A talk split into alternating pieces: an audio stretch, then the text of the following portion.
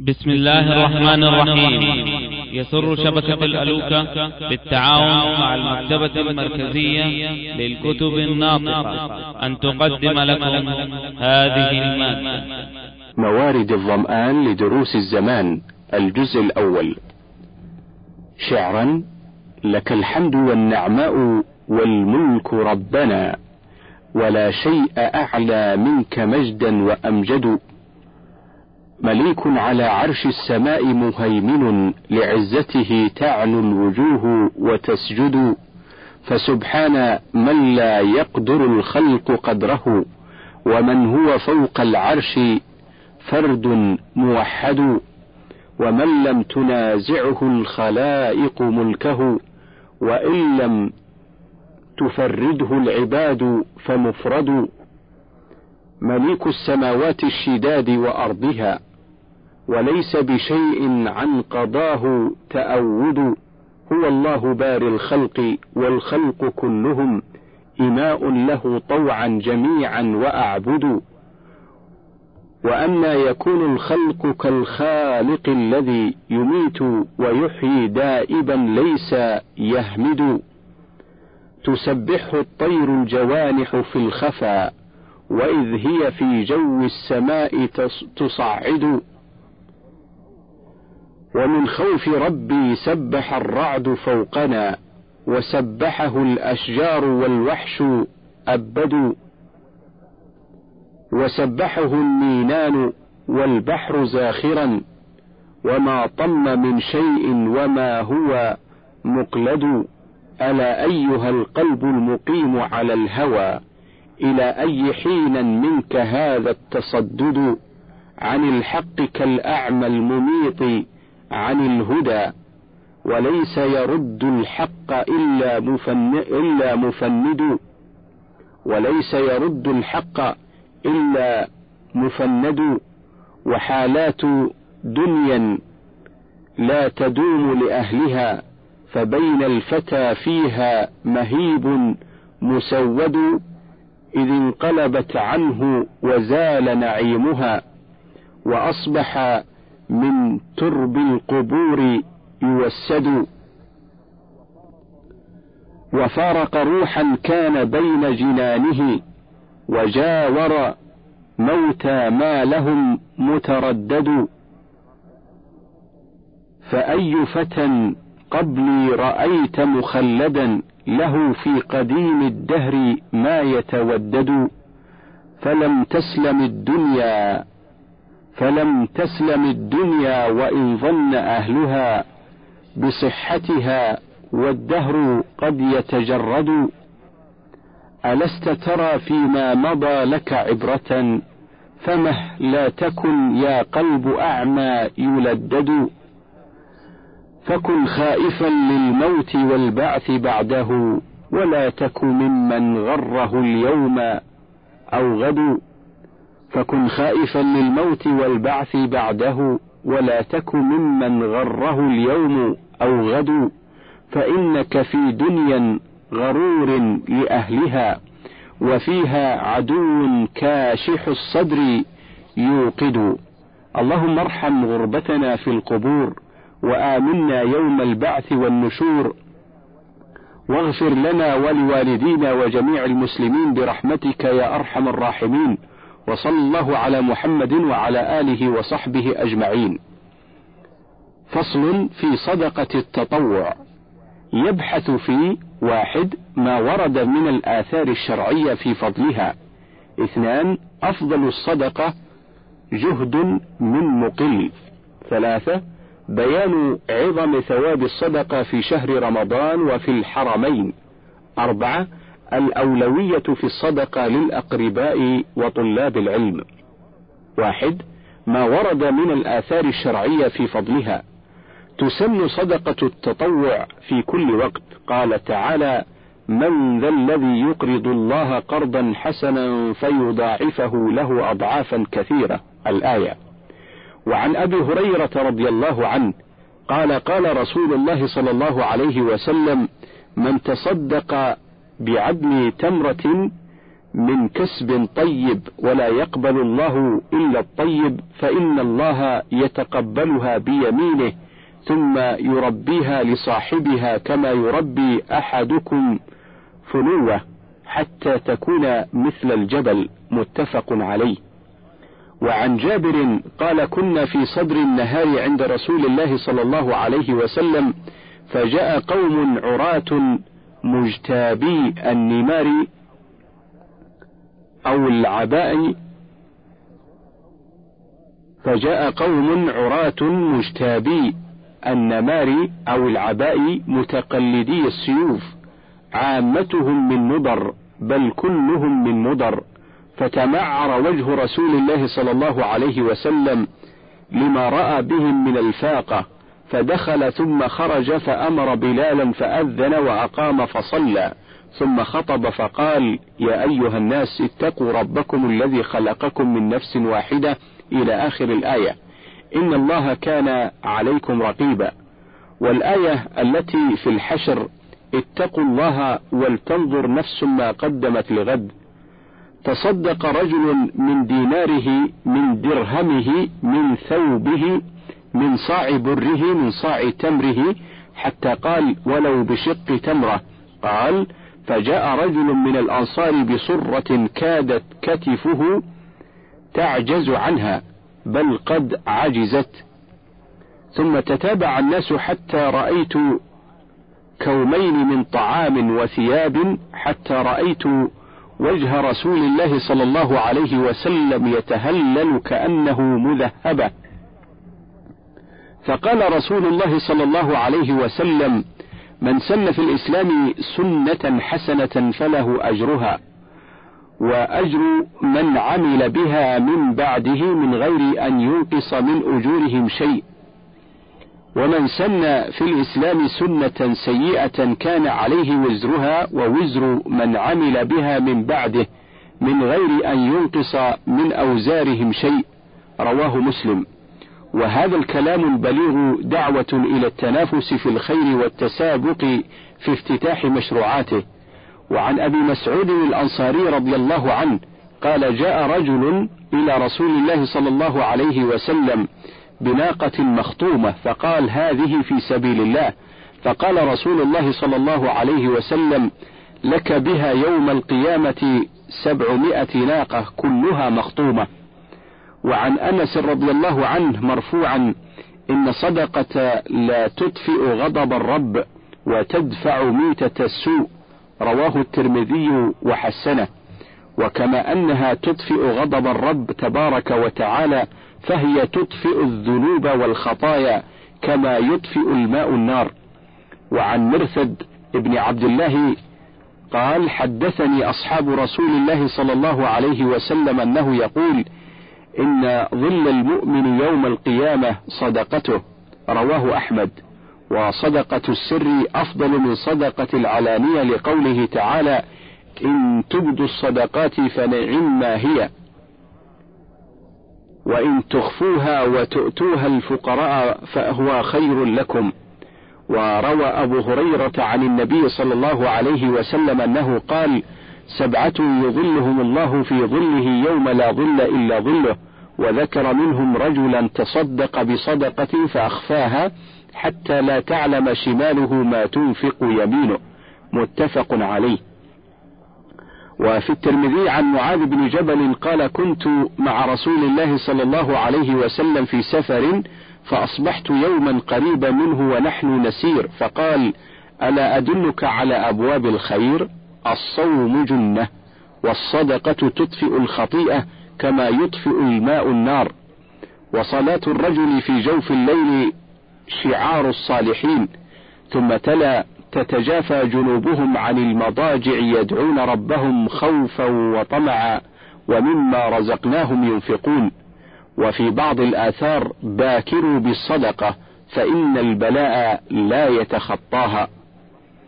وفي حديث سعيد بن المسيب عن عبد الرحمن بن سمرة بن جندب قال خرج علينا رسول الله صلى الله عليه وسلم يوما وكنا في صفة بالمدينة فقام علينا فقال إني رأيت البارحة عجبا رأيت رجلا من أمتي أتاه ملك الموت ليقبض روحه فجاء بره بوالديه فرد ملك الموت عنه ورأيت رجلا من أمتي قد بسط عليه عذاب القبر فجاءه وضوءه فاستنقذه من ذلك.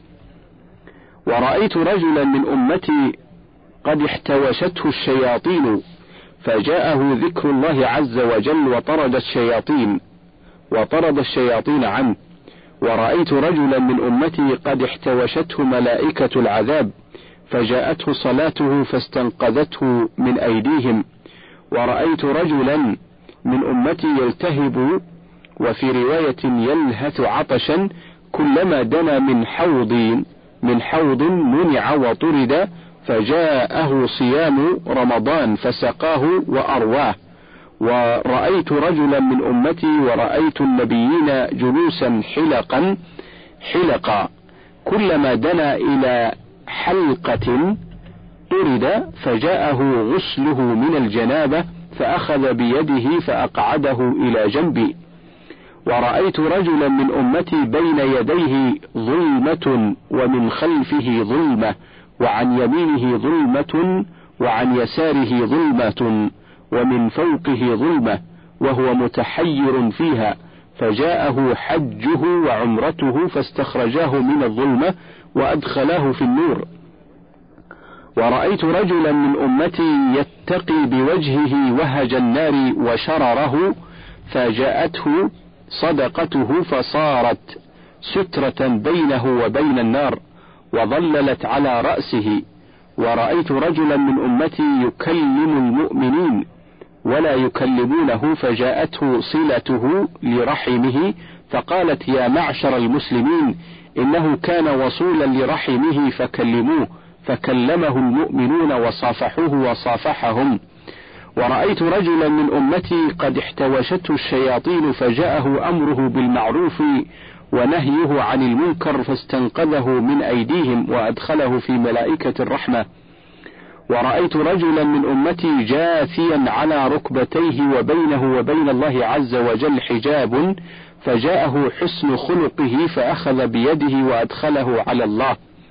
ورأيت رجلا من أمتي قد ذهبت صحيفته من قبل شماله فجاءه خوفه من الله عز وجل فأخذ صحيفته ووضعها في يمينه. ورأيت رجلا من أمتي خف ميزانه فجاءه إفراطه فجاءه أفراطه فثقلوا ميزانه. ورأيت رجلا من أمتي قائما على شفير جهنم فجاءه رجاؤه في الله عز وجل فاستنقذه من ذلك ومضى. ورأيت رجلا من أمتي قد أهوى في النار فجاءته دمعته التي بكى من خشية الله عز وجل فاستنقذته من ذلك. ورأيت رجلا من أمتي قائما على الصراط يرعد كما ترعد السعفة في ريح عاصف فجاءه حسن ظنه بالله عز وجل فسكن رعدته ومضى. ورأيت رجلا من أمتي يزحف على الصراط ويحبو أحيانا ويتعلق أحيانا فجاءته صلاته فأقامته على قدميه وأنقذته. ورأيت رجلا من أمتي انتهى إلى أبواب الجنة فغلقت الأبواب دونه فجاءته شهادة أن لا إله إلا الله وأن محمد رسول الله. ففتحت له الأبواب وأدخلته الجنة. رواه الحافظ أبو موسى المديني قال ابن القيم رحمه الله وكان شيخ الإسلام ابن تيمية قدس الله روحه يعظم شأن هذا الحديث وبلغني عنه أنه كان يقول شواهد الصحة عليه. انتهى. وبمناسبة سياقه هنا قوله فجاءته صدقته فصارت سترا بينه وبين النار وظللت على رأسه. قال رحمه الله وفي تمثيل النبي صلى الله عليه وسلم للصدقة بمن قدم ليضرب عنقه فافتدى نفسه منهم بماله كفاية فإن الصدقة تفدي العبد من عذاب الله. فإن ذنوبه وخطاياه تقتضي هلاكه فتجيء الصدقة تفديه من العذاب وتفكه منه. ولهذا قال النبي صلى الله عليه وسلم في الحديث الصحيح لما خطب النساء يوم العيد يا معشر النساء تصدقن ولو من حليكن ولو من حليكن فإني رأيتكن أكثر أهل النار وكأنه حظهن ورغبهن على ما يفدين به أنفسهن من النار. اللهم قوي إيماننا بك وبملائكتك وبكتبك وبرسلك واليوم الآخر وبالقدر خيره وشره. واغفر لنا ولوالدينا وجميع المسلمين برحمتك يا أرحم الراحمين. وصلى الله على محمد وعلى آله وصحبه أجمعين. فصل. وصدقة التطوع بطيب نفس أفضل منها بدونه لما في حديث معاوية الغاضري قال قال رسول الله صلى الله عليه وسلم ثلاث من فعلهن فقد ذاق طعم الإيمان من عبد الله وحده وعلم أن لا إله إلا الله وأعطى زكاة ماله طيبة بها نفسه رواه أبو داود. والصدقة في الصحة أفضل منها في غيرها لما ورد عن أبي هريرة رضي الله عنه قال جاء رجل إلى النبي صلى الله عليه وسلم فقال يا رسول الله أي الصدقة أعظم أجرا؟ قال أن تصدق وأنت صحيح شحيح تخشى الفقر وتأمل الغنى. ولا تهمل حتى إذا بلغت الحلقوم. قلت لفلان كذا وقد كان لفلان متفق عليه. فالعاقل من يسابق في ميدان الخيرات بما يقدمه من الصلة والإحسان لإخوانه الفقراء الذين أناخ الفقر عليهم وعضهم البؤس بنابه وأوجعهم بكلابه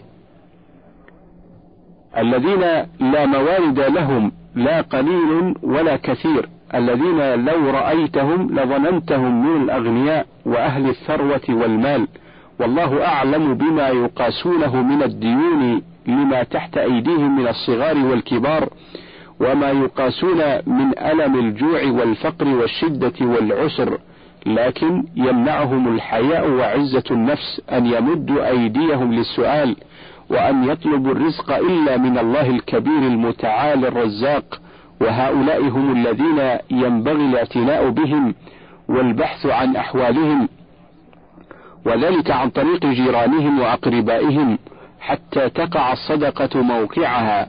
وقد ورد في القرآن وصفهم قال تعالى يحسبهم الجاهل أغنياء من التعفف وأوصى بهم النبي صلى الله عليه وسلم ففي الحديث الذي رواه البخاري أن رسول الله صلى الله عليه وسلم قال ليس المسكين الذي يطوف على الناس ترده اللقمة واللقمتان والتمرة والتمرتان ولكن المسكين الذي لا يجد غنى يغنيه ولا يفطن له فيتصدق عليه ولا يقوم فيسأل الناس. ولما كان الصحابة رضوان الله عليهم أجمعين حريصين جدا على ما يقرب إلى الله من أنواع الطاعات سأل أحدهم النبي صلى الله عليه وسلم أي الصدقة أفضل فأجابه صلى الله عليه وسلم بقوله أن تصدق وأنت صحيح. أي الجسم معافى في البدن تتمتع بقواك العقلية والجسمية. و وأنت شحيح تأمل الغنى أي تطمع فيه لقدرتك عليه عن طريق المكاسب والأرباح وتخشى الفقر. وإنما كانت الصدقة في هذه الحال أفضل لما تستدعيه من شدة مجاهدة النفس عن على إخراج المال مع قيام المانع وهو الشح. فإخراجه حينئذ دليل واضح على قوة الإيمان وحسن النية وصحة القصد وشدة, وشدة الرغبة فيما يقرب إلى الله. ولا تهمل حتى إذا بلغت الحلقوم أي بلغت الروح مجرى النفس وذلك عند الغرغرة. قلت لفلان كذا ولفلان كذا وهذا كناية عن الموصي والموصى له. فالحديث يرشدنا إلى أنه لا ينبغي لنا أن نؤخر الصدقة إلى وقت إلى وقت معاينة الموت والإيذان بالانصراف عن الدنيا ومفارقة نعيمها. وقد نبهنا الله جل وعلا على هذا حيث يقول وأنفقوا مما رزقناكم من قبل أن يأتي أحدكم الموت. فيقول رب لولا أخرتني إلى أجل قريب فأصدق وأكن من الصالحين ولن يؤخر الله نفسا إذا جاء أجلها والله خبير بما تعملون. شعرا فعقبى كل شيء نحن فيه من الجمع الكثيف إلى شتات وما حزناه من حل وحرم يوزع في البنين وفي البنات وفي من لم نؤهلهم بفلس وفي من لم نؤهلهم بفلس وقيمة حبة قبل الممات. وتنسانا الأحبة بعد عشر وقد صرنا عظاما باليات. كأن لم نعاشرهم بود ولم يك فيهم خل مؤاتي اللهم انظمنا في سلك حزبك المفلحين. واجعلنا من عبادك المخلصين وآمنا يوم الفزع الأكبر يوم الدين واحشرنا مع الذين أنعمت عليهم من النبيين والصديقين والشهداء والصالحين واغفر لنا ولوالدينا ولجميع المسلمين الأحياء منهم والميتين برحمتك يا أرحم الراحمين وصلى الله على محمد وعلى آله وصحبه أجمعين. فصل روى البخاري من حديث ابن مسعود رضي الله عنه قال قال رسول الله صلى الله عليه وسلم أيكم مال وارثه أحب إليه من ماله؟ قالوا يا رسول الله ما منا أحد إلا وماله أحب إليه قال فإن ماله ما قدم ومال وارثه ما أخر. وعن أبي هريرة رضي الله عنه قال قال رسول الله صلى الله عليه وسلم يقول العبد مالي مالي وإنما ماله من ماله ثلاث وإنما ماله وإنما ماله من ماله ثلاث ما أكل فأفنى أو لبس فأبلى أو أعطى فأقنى وما سوى ذلك ذاهب وتاركه لناس وما سوى ذلك ذاهب وتاركه للناس. رواه مسلم. اثنان وأفضل الصدقة جهد من مقل. وكان السلف يؤثرون على أنفسهم فيقدمون المحاوج على حاجة أنفسهم ويبدأون بالناس قبلهم في حال احتياجهم كما قال تعالى ويؤثرون على أنفسهم ولو كان بهم خصاصة وثبت في الصحيح عن رسول الله صلى الله عليه وسلم أنه قال أفضل الصدقة جهد المقل. وهذا المقام أعلى من حال الذين وصفهم الله بقوله ويطعمون الطعام على حبه مسكينا. وقوله وآتى المال على حبه. فإن هؤلاء تصدقوا وهم يحبون ما تصدقوا به. وقد لا يكون لهم حاجة إليه ولا ضرورة وقد لا يكون لهم حاجة إليه ولا ضرورة. وهؤلاء آثروا على أنفسهم مع خصاصتهم وحاجتهم إلى ما أنفقوه. ومن هذا المقام تصدق الصديق رضي الله عنه بجميع ماله فقال رسول الله صلى الله عليه وسلم ما أبقيت لأهلك؟ فقال أبقيت لهم الله ورسوله وهكذا الماء الذي عرض على عكرمة وأصحابه يوم اليرموك فكل منهم يأمر بدفعه إلى صاحبه وهو جريح مثقل أحوج ما يكون إلى المال. فرد الآخر إلى الثالث فما وصل إلى الثالث حتى ماتوا عن آخرهم. ولم يشربه أحد منهم رضي الله عنهم وأرضاهم. ثلاثة بيان عظم ثواب الصدقة في شهر رمضان وفي الحرمين. والصدقة في رمضان أفضل منها في غيره لحديث ابن عباس رضي الله عنه قال كان رسول الله صلى الله عليه وسلم أجود الناس وكان أجود ما يكون في رمضان حين يلقاه جبريل يلقاه في كل ليلة من رمضان فيدارسه القرآن. فلرسول الله صلى الله عليه وسلم حين يلقاه جبريل أجود بالخير من الريح المرسلة. ولأن الصدقة في رمضان إعانة على أداء فريضة الصوم وفي أوقات الحاجات أفضل منها في غيرها لقوله تعالى أو إطعام في يوم ذي مسغبة يتيما ذا مقربة أو مسكينا ذا متربة. والصدقة في كل زمان فاضل كالعشر أفضل منها في غيرها.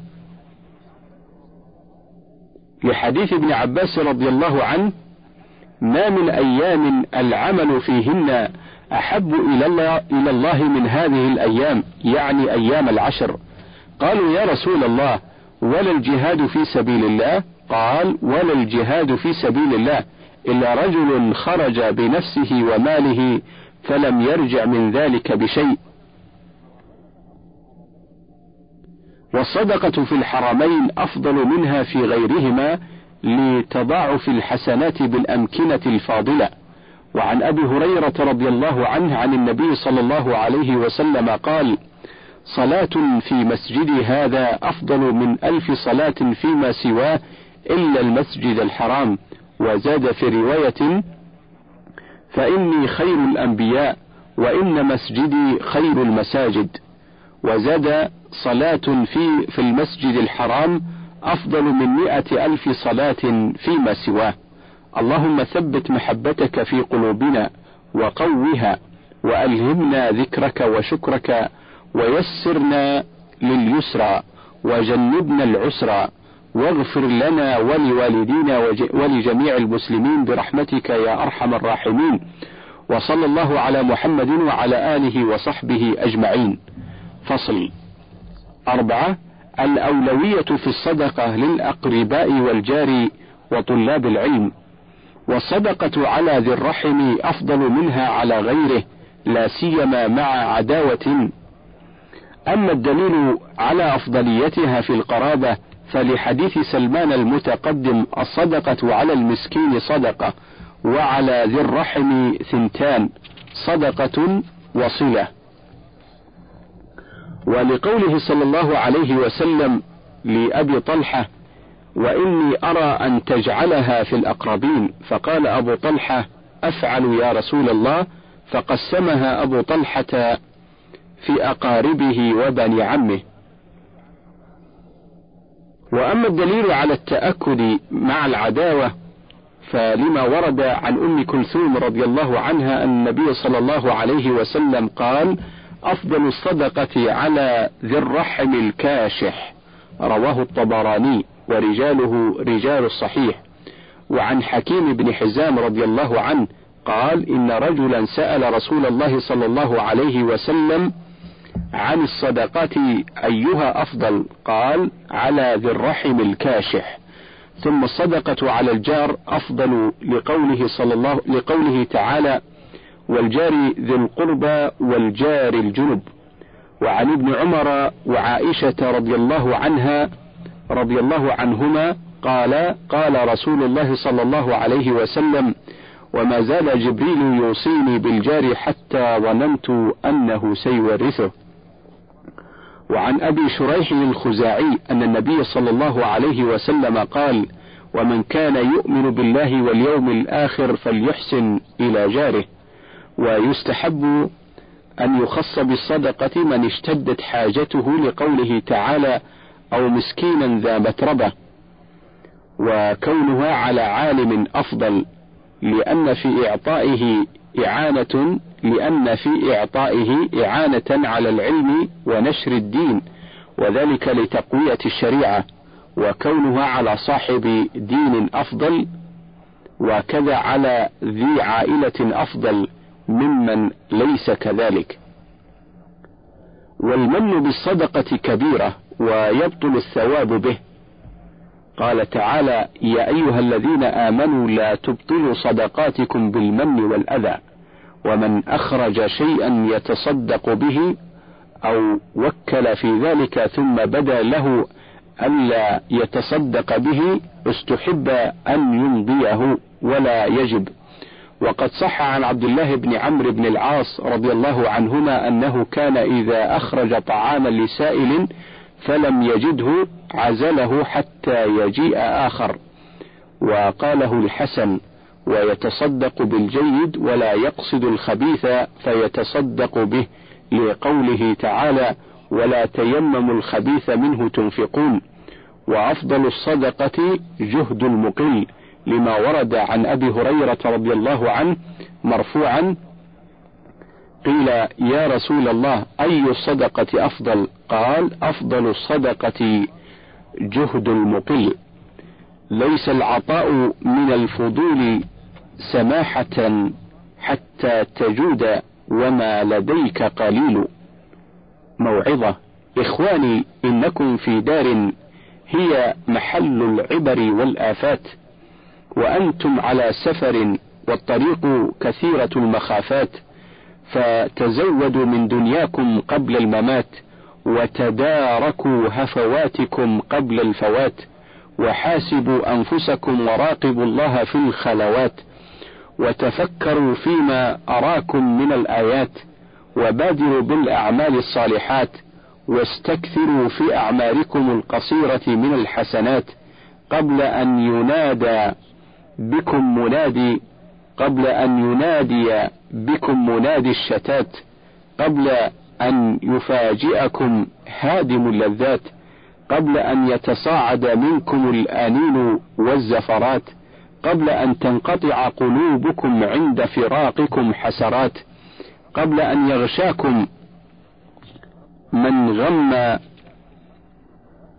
قبل أن يغشاكم من غم الموت الغمرات قبل أن تزعجوا من القصور قبل أن تزعجوا من القصور إلى بطون الفلوات قبل أن يحال بينكم وبين ما تشتهون من هذه الحياة قبل أن تتمنوا رجوعكم إلى الدنيا وهيهات. شعرا أيا لاهيا في غمرة الجهل والهوى صريعا على فرش الغدى يتقلب. تأمل هداك الله ما ثم وانتبه فهذا شراب القوم حقا يركب. وتركيبه في هذه الدار أن تفت فليس له بعد المنية مطلب. فيا عجبا من معرض عن حياته وعن حظه العالي ويلهو ويلعب. ولو علم المحروم أي بضاعة أضاع لأمسى قلبه يتلهب. فإن كان لا يدري فتلك مصيبة وإن كان يدري فالمصيبة أصعب. بلى سوف يدري حين ينكشف الغطاء ويصبح مسلوبا ينوح ويندب. وتعجب ممن باع شيئا بدون ما يساوي بلا علم وأمرك أعجب. لأنك قد بعت الحياة وطيبها. لأنك قد بعت الحياة وطيبها بلذة حلم عن قليل سيذهب. فهلا عكست الأمر إن كنت حازما ولكن أضعت الحزم والحكم يغلب؟ تصد وتنأى عن حبيبك دائما فأين عن الأحباب ويحك تذهب؟ ستعلم يوم الحشر أي, أي تجارة أضعت إذا تلك الموازين تنصب. اللهم اسلك بنا سبيل الأبرار واجعلنا من عبادك المصطفين الأخيار. وامن علينا بالعفو والعتق من النار. واغفر لنا ولوالدينا ولجميع المسلمين الأحياء منهم والميتين برحمتك يا أرحم الراحمين وصلى الله على محمد وعلى آله وصحبه أجمعين. فصل. في ذكر طرف من الفوائد المترتبة على أداء الزكاة وبذل صدقة التطوع والمضار المترتبة على منع الزكاة. أولا واحد امتثال أمر الله ورسوله. اثنان تقديم ما يحبه الله على محبة المال. ثلاثة أن الصدقة برهان على إيمان صاحبها كما في الحديث والصدقة برهان. أربعة شكر نعمة الله المتفضل على المخرج بما أعطاه من المال. خمسة السلامة من وبال المال في الآخرة. ستة تنمية الأخلاق والأعمال الفاضلة الصالحة. سبعة التطهير من دنس الذنوب والأخلاق الرذيلة. قال الله تعالى خذ من أموالهم صدقة تطهرهم وتزكيهم بها. ثمانية يضعف مادة الحسد والحقد والبغض أو قطعها كليا. تسعة تحصيل المال وحفظه لحديث حصلوا أموالكم بالزكاة. عشرة إن الصدقة دواء من الأمراض لحديث داووا مرضاكم بالصدقة. أحد عشر الاتصاف بأوصاف الكرماء. اثنى عشر إنها سبب لدفع البلاء. ثلاثة عشر التمرن على البذل والعطاء. أربعة عشر أنها سبب لدفع جميع الأسقام لحديث باكر بالصدقة آه، باكر بالصدقة فإن البلاء لا يتخطاها. خمسة عشر أنها سبب لجلب المودة لأنها إحسان والنفوس مجبولة على حب من أحسن إليها. ستة عشر أنها سبب للدعاء من القابض للدافع وتقدمت الأدلة. سبعة عشر أن منع الزكاة سبب لمنع القطر لحديث ولا منعوا الزكاة إلا حبس عنهم القطر.